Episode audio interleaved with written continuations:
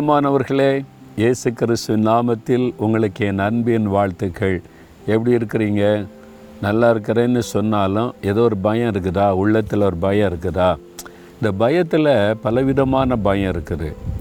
என்ன பயம்? எதிர்காலத்து குறித்த பயம், அப்புறம் இப்படி நடந்துருமோ அப்படின்ற ஒரு பயம், மனிதரை குறித்த பயம், அசுத்தாவி குறித்த பயம், இப்படி பலவிதமான பயம் இருக்குது.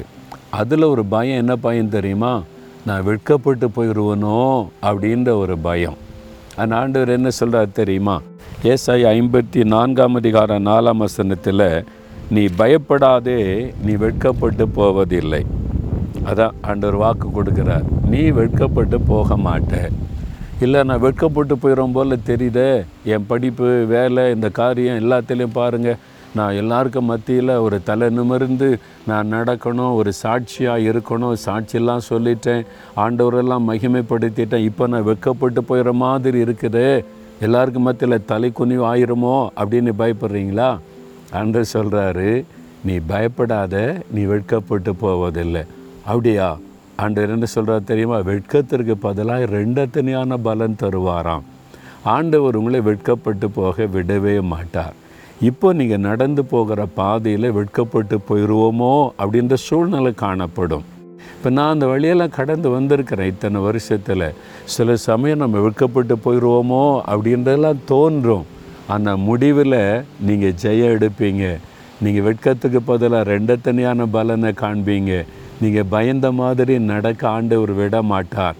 அதான் ஆண்டவர் சொல்கிறாரு, நீ பயப்படாத, வெட்கப்பட்டு போவது இல்லை என்பதாக ஆண்டவர் சொல்கிறார். என்னுடைய ஊழியத்தின் ஆரம்பத்தில் கூட சில காரியங்களை கொத்தி பேசினாங்க. அவ்வளோதான், முடிஞ்சிடு. மோகன்லாஸ் காரியம் முடிஞ்சிடு. என்ன கத்தர் சொன்னார், கத்தர் செய்வார்னார், எல்லாம் அவ்வளோதான், முடிஞ்சிடு. வந்த எதிர்ப்புகள், தடைகள், பல போராட்டத்தினால் அப்படிலாம் பேசினாங்க. அப்போ வெட்கப்பட்டு போயிடுவோமோ, கத்தர் செய்வார், இப்படி தான் நடக்கும்லாம் சொன்னோமே, ஆனால் இது மாதிரி எல்லாம் தடையாக்கி நிற்கிறே, அது மாதிரிலாம் சோதனை வந்தது உண்டு.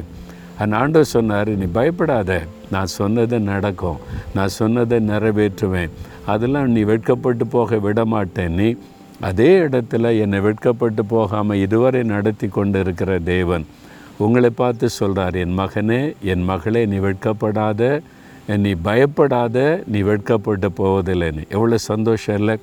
ஒரு புதிய காரியத்தை ஆண்டவர் செய்வேன்னு சொன்னார்ல, ஒரு புதிய காரியத்தை செய்து உங்களை வெட்கத்திற்கு பதிலாக 2 பலனை காண செய்வார். விசுவாசிக்கிறீங்களா? அப்போ ஸ்தோத்திரம் பண்ணுங்கள். ஆண்டவரே, இந்த வாக்கு தத்தத்திற்காய் ஸ்தோத்திரம். நான் பயப்பட மாட்டேன், நான் வெட்கப்பட்டு போக நீங்கள் விட மாட்டீங்க. நான் விசுவாசிக்கிறேன். உங்களுக்கு ஸ்தோத்திரம். இயேசுவின் நாமத்தில் ஆமேன், ஆமேன்.